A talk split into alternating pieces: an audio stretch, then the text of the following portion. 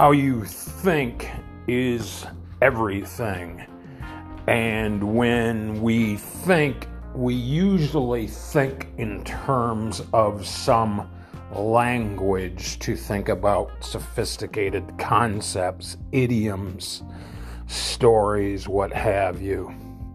I suppose there might be exceptions to that if we are thinking about our desire. Um, if you desire status, desires wealth, desire, um, let's say retribution or something to pay someone back for some alleged wrong or what have you that you feel, then your thinking is much more, let's say, reprehensible. You shouldn't be driven by anger, you shouldn't be driven by desire. Take wealth, for example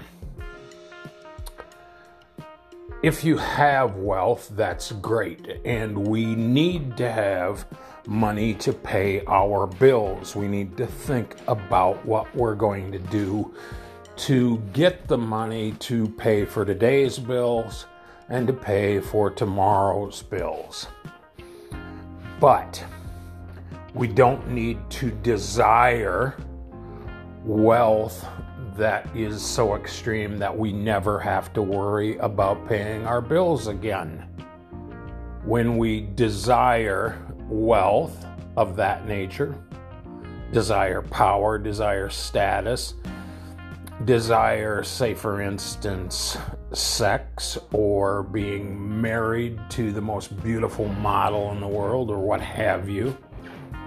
Um, then the thing that happens is that you never can be sure that somebody isn't going to take your stuff away from you. Your desire clouds your thinking, and instead you're just fixated on these relatively simple, dull, boring thoughts about doing something. Again, same sort of thing applies to anger, hate, rage, any of the baser sorts of things that occupy our minds. But when we think, when we legitimately think, then we think in terms of a language, jargon, idioms, stories, concepts. And the world opens up to us because there are all kinds of great thinkers out there. And there's no end also to all of the different stuff that still has to be invented, to be created, to be thought of. But how you think is everything.